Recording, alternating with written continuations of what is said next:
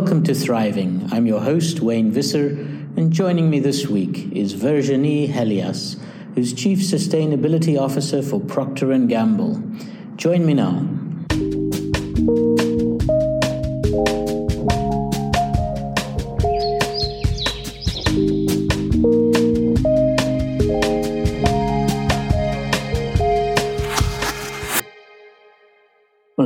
Virginie, and welcome to the Thriving Podcast.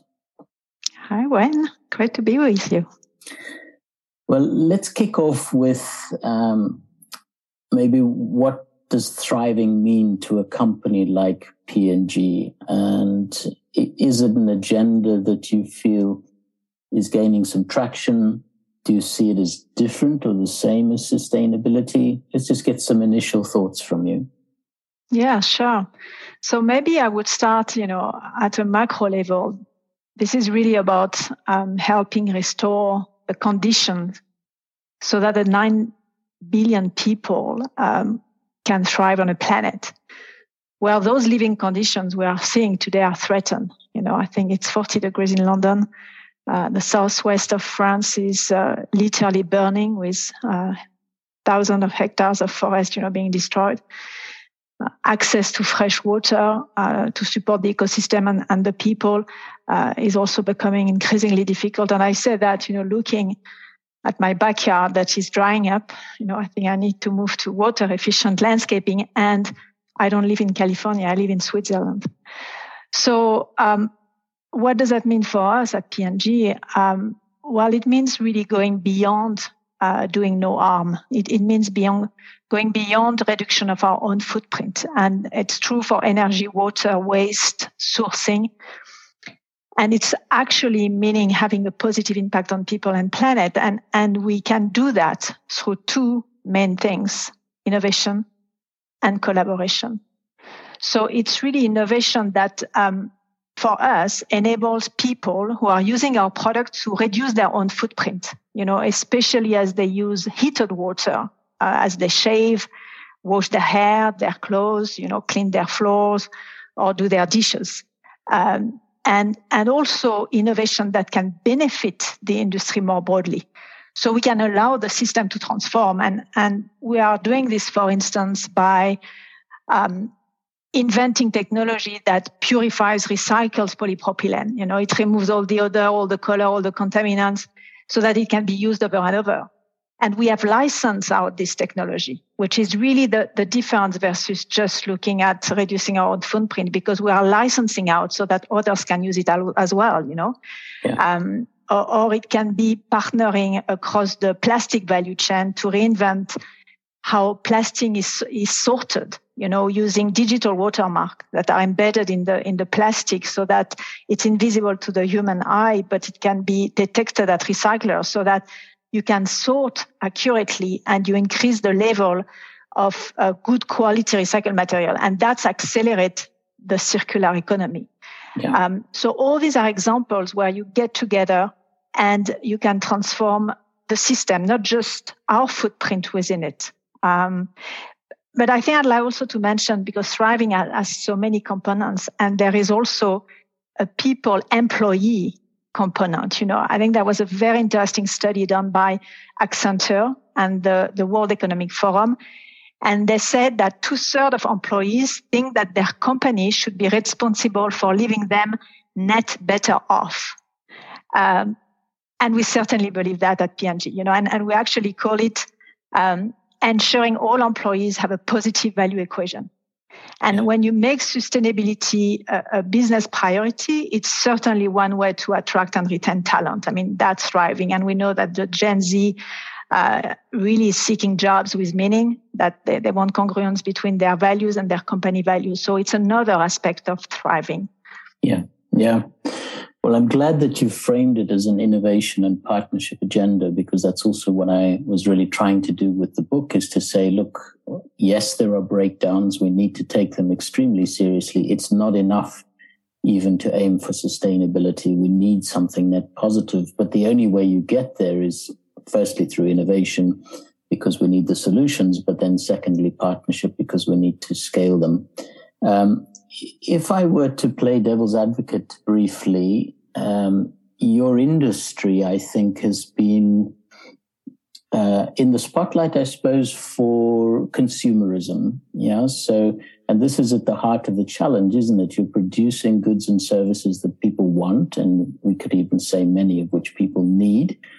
And yet, the the challenge on a on a limited planet is that if we consume more materials, more stuff, it simply doesn't add up. So, I mean, I guess that's what's driving the innovation. But so far, if we look historically, there's been a huge gap between the increase in consumption and as a result impact and the efforts of companies to reduce their environmental impact. Yeah. So I could argue that what we are really offering is um, a service, or we call it a job to be done. Uh, take, for instance, uh, clothes washing. So we are offering, you know, the service of getting your clothes clean. Mm. And the way we do that, so we have a product, but we design it in a way um, that delight people and at the same time is sustainable. So let, us just me unpack this example of laundry because I think it's a very good one. Um, it's actually fairly easy to develop uh, a laundry detergent that has a very, very small impact, uh, but doesn't clean. You know, basically you take water and you have a very low carbon footprint, but your clothes will not be clean. What we found is because for all our products, we uh, run what we called life cycle assessment. So they really look at the footprint from raw material all the way down to disposal, including the use phase. And what we found is that 60% of the carbon footprint of the detergent is related to the temperature of the wash uh, cycle, you know. And so uh, really, really the greenest detergent would be a detergent that allows you to wash your clothes in cold water. The problem is people don't want to do that because they're afraid that the stains will not come out. So this is why uh, for decades now, we have innovated to uh, develop technology that performs better in cold water. Mm. And actually, just to give you an idea of the impact, doing so since 2015, we've avoided 15 million metric ton of CO2, and our goal is 30 million ton by 2030. And this is 10 times more than all the emission that our plants worldwide emit every year. You know, so it's mm. very, very significant. Uh, but for that, you need to partner with your suppliers, and we are doing so to develop uh, enzyme and technology that works better in cold water. So, and it's another another sustainability benefit is that it allows your uh, clothes to be um, newer longer, so you don't have to buy so many clothes that goes to landfill uh, eventually, and so it's an added benefit. But yeah. it's really about the innovation so that people can continue washing their clothes in cold water, which has the minimum impact on the environment. Yeah. I'd like to pick up another element of that example because I know that this has been a challenge for the industry, not only you, but, uh, you know, other, your competitors have agreed that this is absolutely fundamental to get people to wash in colder temperatures. But it's like so many things on sustainability. It seems like the challenge is educating and persuading customers to behave differently. And that seems to be the hardest one because you can have the solution, but if people still use that product and wash at 60 degrees because they aren't quite convinced that your product can uh, can perform at that low temperature then you haven't won the battle. So maybe you could you don't have to uh, take this particular example further further if you don't want to but can you just talk about that challenge? How do we change behavior of customers? It seems really hard.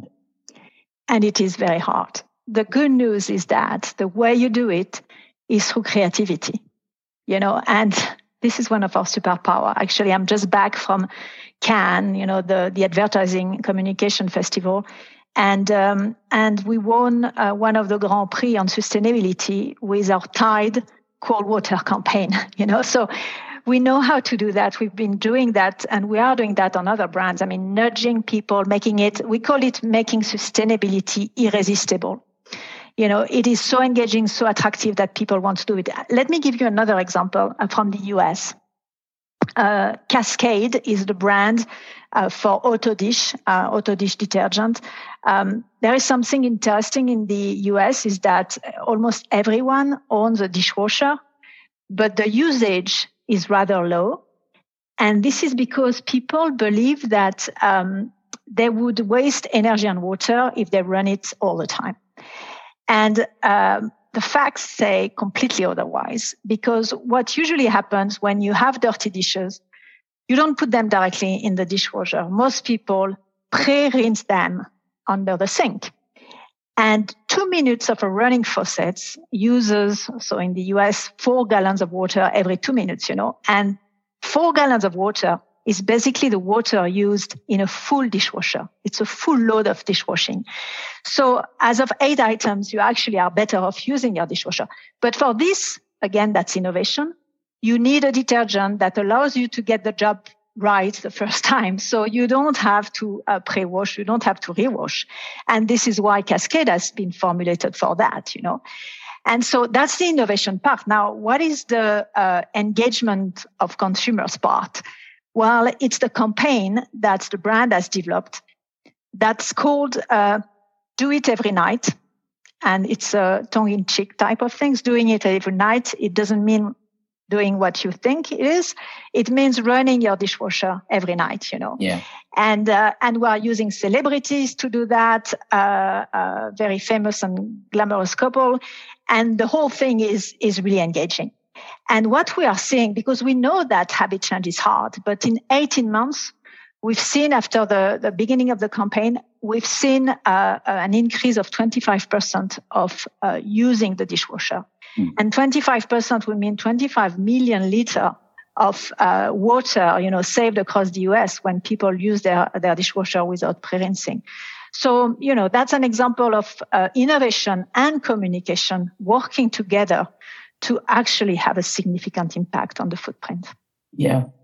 And when you talk about uh, nudging people, we've dealt with one area that I think is absolutely essential, which is that a better product, a more sustainable, even a thriving product can't compromise on quality. If it doesn't perform as well, you've lost the battle. And I think that's a, a hard lesson we've learned over the last few decades in sustainability. But there is another aspect. Uh, well, maybe you've touched on it a bit, which is convenience. So if if uh, using a more sustainable product is more inconvenient, again, you've lost the battle. And then there's a third component, I think, which is price. And I wonder if you're managing to provide these better solutions and not requiring a premium from customers, because otherwise I fear it will never scale. It'll always be a niche of ethical consumers. I completely agree with all these points. And we don't want to price for a sustainability or even a convenience benefit. We price for performance.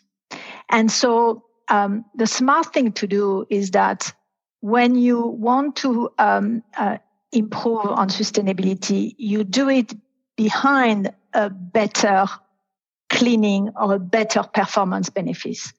So, um, you know, the Cascade, the Ariel or Tide examples are all examples where we increase the performance. So we increase the end benefit. And actually, the more you increase the performance, the more you increase the sustainability benefit because people actually use less resources, water, energy when they use your product.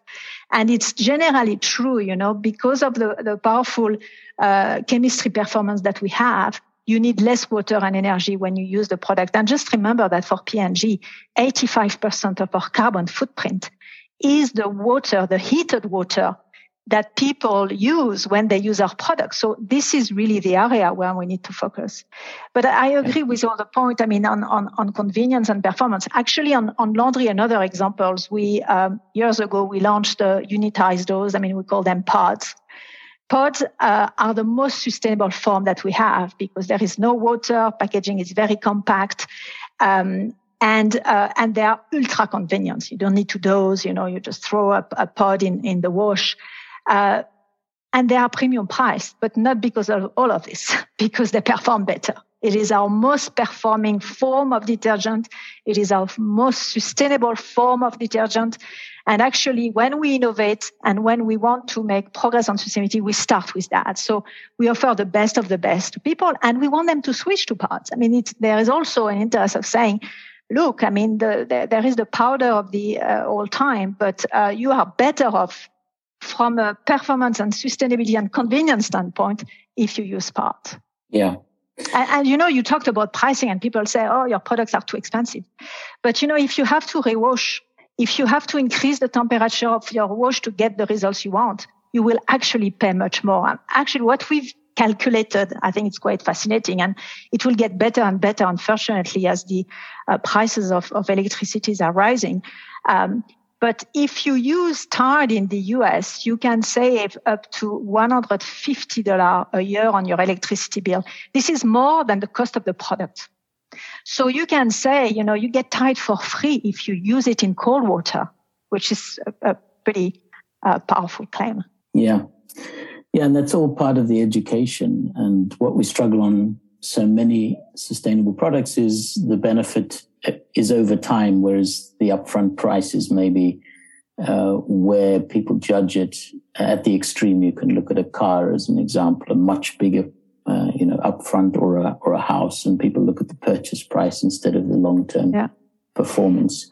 But, but, but you know, Wayne, there are also examples where we are still finding our way. I mean, I'm I'm talking about our success stories, but for instance, there is one space that is uh, there is a big consumer demand, and we really haven't cracked this equation of having the the gain you know uh, bigger than the pain really to drive adoption and that's the space of reuse you know, single use packaging uh, is problematic because we can't recycle all of it. And, and we need to find other solution uh, with a lower footprint. One of them is to be able to reuse the packaging.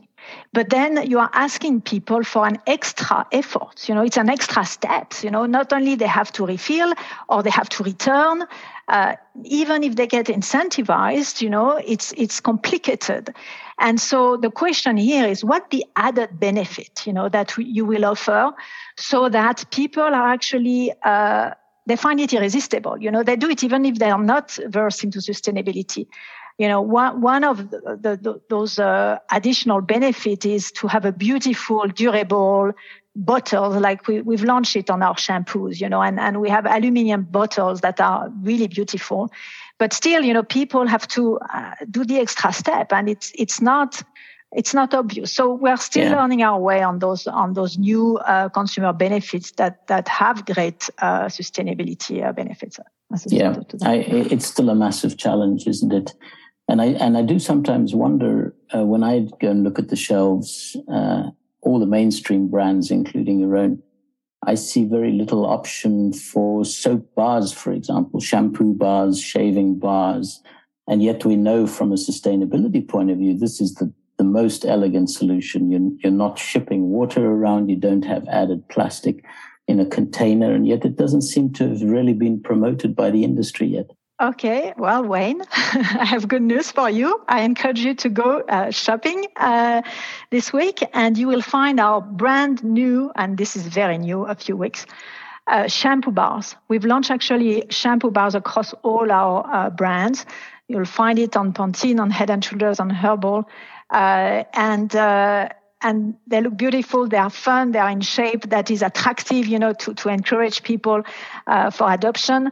Um, we are trying. I mean, we again, we need to make sure that this equation of of uh, um, gain over pain is, is positive and that it will drive adoption. But but I think what what it says is that there is no silver bullet. I mean, we, we are mm. not going to find one solution that will do both the performance and the delight and the sustainability benefits and the right price. I mean, you really need to uh, to experiment on, on on several dimensions. Yeah, I would love to get your perspective on plastic in general, plastic packaging especially, and where you think that's going. Because there's one approach, which is typically an industry approach, especially the chemicals industry, that basically says it's the customer's problem. They're the ones who are allowing this packaging to leak out into the environment. Uh, and when there are surveys of all the packaging waste that we see out there in oceans and elsewhere, all the big brands come up, including your own. So it is a problem. Now, the one approach is to say, well, we'll just get better and make that system less leaky so that everybody will recycle packaging and that all packaging will be recyclable, which in itself is a challenge. That's one approach. The other approach is to say, okay, can we find different materials where if they do, and assuming that they will get out into the environment, that's not as much of a problem because they're benign. They can biodegrade or compost. They're, they're not causing those pro- uh, problems. So I just wonder where, how you see it evolving going forward, especially around the issues of alternative materials and of uh, compostable yeah. packaging. Sure. So yes, this is a massive issue. And when we launched our Ambition 2030, 2018, one of our goals is and commitment is that P&G will develop solutions so that no packaging finds its way to the ocean, which is kind of the ultimate where it goes and then into the food chain and, and bad for people's health and so major consequences. Um, the answer is not one answer. And, and all the things that you mentioned, we have to work on starting with uh, making the recycling system much more efficient and cost effective. You're right. Today, even the most recycled uh, uh, resin, plastic, PET, in the most recycled region, Europe, is only recycled at 30%, you know? Um, and, uh, and so you know, even if we, no, I guess it's 50%, it's 30% in the US, but even if we double that in the US 30%, which as you say is a major challenge, we'll get to 60%. We, we can't just rely on that. And it's the most recycled plastic, you know, PET.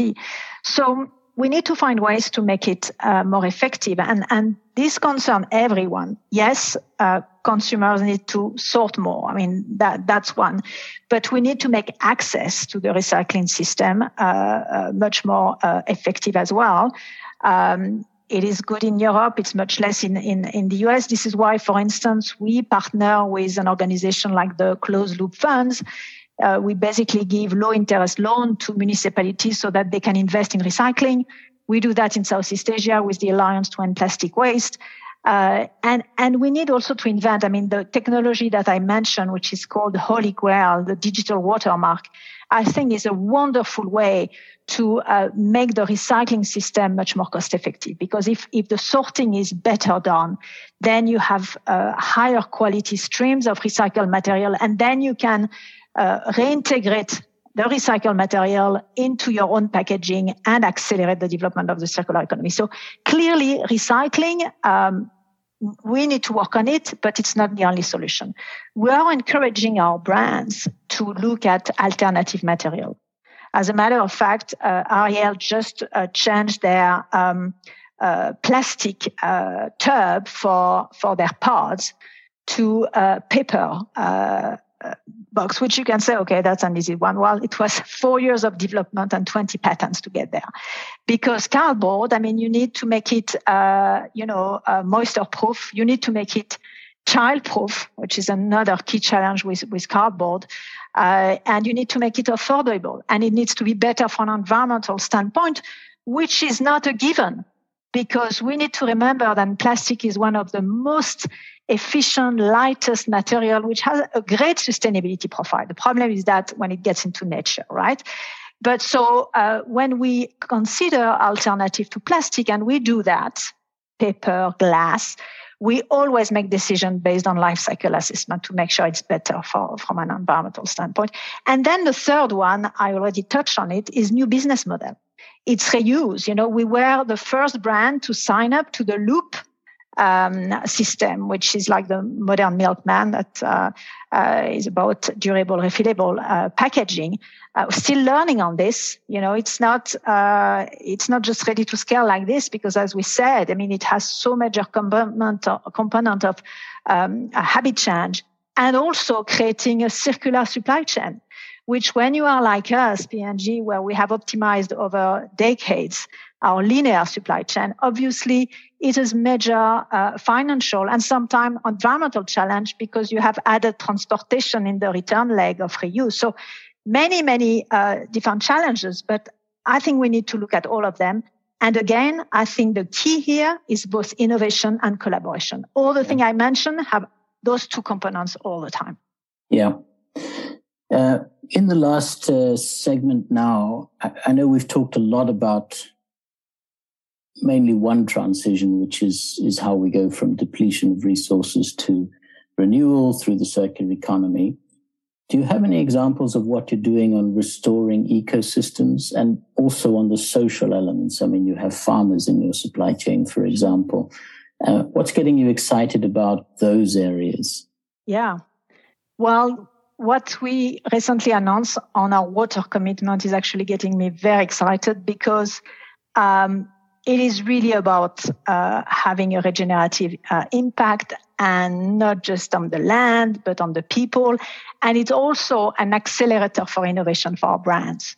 Uh, and it's and those are great example of collaboration. So it's kind of tick, ticking all the boxes that we just talked. And so what did we announce? We um, uh, we announced that we are committed to build a water positive future, and and and our plans cover a broad range of solutions. This is about conserving, uh, recycling water in our manufacturing sites, all the way to enabling people to use less water um, uh, or no water, you know, when uh, when they go through their household chores or their beauty routines. And um, it all started because lo- uh, water is a very local issue, right? And so it all started with our partnership with WRI and uh, WWF, where we partnered to identify 18 water stressed areas across seven countries. And the way we identify them is that obviously they need to be high chronic water stressed areas, but also be uh, consumer markets that are important for us and where we have a manufacturing presence. And so the specific goals that we have committed to are number one, to restore more water than is consumed uh, at our P&G manufacturing sites that are located in those 18 water stressed areas. And number two, to restore, and that's really industry leading because, you know, we are touching now the consumer use phase of our product. So it's to reuse more water than is consumed when using P&G products in the high water stress uh, areas of Los Angeles and Mexico City. We started with those two because they actually represent 50% of the water that is consumed in the use phase of our products, you know, big, big markets. Um, so now the next question is how do we restore more water than is consumed? Well, this is where the collaboration element comes into play because we do it by partnering with the on the ground partners, you know, who have a, a very deep knowledge of the unique local challenges. Uh, because as I said, uh, the water challenges are, are, are very local, so there, there is no one size fits all solution. So depending on the on the challenges, our project will either help improve, manage, protect the water. And, and for instance, it can be about uh, managing the wetlands or restoring the land. It can be also about more specifically replenishing the aquifers, uh, but also improving the irrigation systems. And, uh, and then for the, for the water that is uh, lost in consumer homes, we're also working at the, uh, at the root cause, uh, trying to identify the, the household leaks you know, we're using some sensors because leaks in households is one of the major cause of uh, water being being consumed. You know, so we've already uh, uh, invested in eight restoration projects like this uh, in 2020. So that was in uh, the Sacramento River basins in uh, California. Also in the Colorado River um, Indian Tribes Conservation Project in Arizona. Uh, and we are now adding six new projects uh, in the states of uh, Utah and Idaho. Uh, so the, our, our, main partner is the uh, Bonneville Environmental Foundation, and they guide us through, you know, what is the best restoration project for these local challenges. And mm. so what I really like about this is that uh, it's um, the, the, goals are uh, in line with the new emerging science of uh, science-based target for nature. Uh, this is really this concept of you know restoration more water, restoring more water than is consumed, uh, and uh, and they cannot be done uh, unless you really partner with people on the ground. Yeah. And what I also like is that your your people element. Obviously, we work with the community. Actually, we have uh, filmed some of those projects, uh, and we have beautiful video of the the indigenous people, the local on the ground, the people on the ground explaining how i mean obviously water is vital for their for their activities human and work activities and how those projects means everything for them and and it's it's really really moving. So there is a, a real impact on the people that are that depend on those ecosystem and, and, and the water. Yeah. Yeah well it's a great example and, and a fantastic project. Uh, congratulations. Uh, we are about out of time so i'm just going to ask you a, a yes or no question because I assume from everything you've said, especially about water, that you're getting behind regenerative agriculture. Is that true? The answer is yes, although I just want to say for the people listening to us that we are not in the food business, where obviously yes. when you are in food business, agriculture is a big part of your uh, supply chain. But we do use palm oil and pulp. And for this, we have very specific regenerative projects. Those are agricultural communities. And we work with innovation and collaboration to make sure that they are regenerative for the land and for the people who depend on it. Yeah. Well, thanks so much for taking the time today and sharing with us many examples, and I think very insightful examples. It's good to know that you're uh, you're aiming for net positive or thriving, as I would call it. Thanks so much uh, for for being with us today. Thanks for having me, Wayne. It was a pleasure.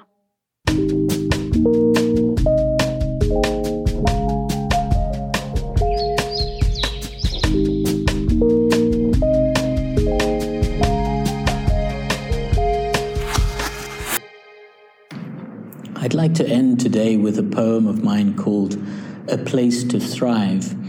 And the reason is because I think that this conversation that we've just had is challenging us to think about the footprint that we leave in this world.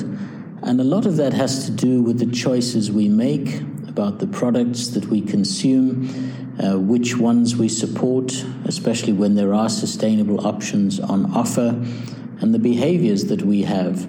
So, see what you think. As always, there are more questions than answers. Is the world a better place because we lived and loved and learned? What will our children have to face because of what we built and burned?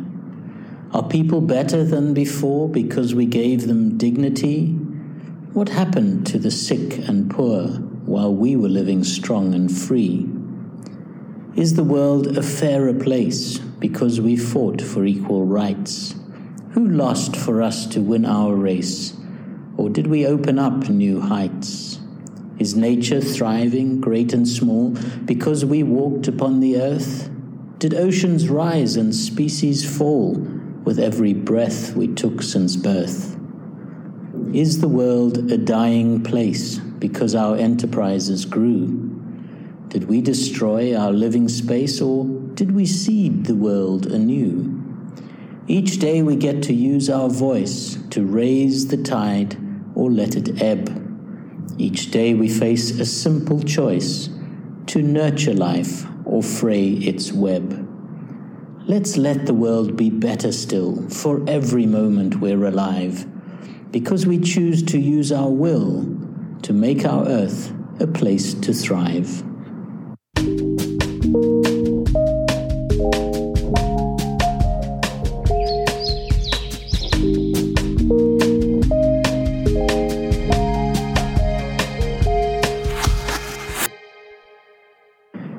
Once again for joining me, and join me again next week when my special guest will be Anthony Yousefian. He is the founding partner of Refi Ventures, which backs early stage investments into tech companies that can accelerate investment into natural capital and regeneration.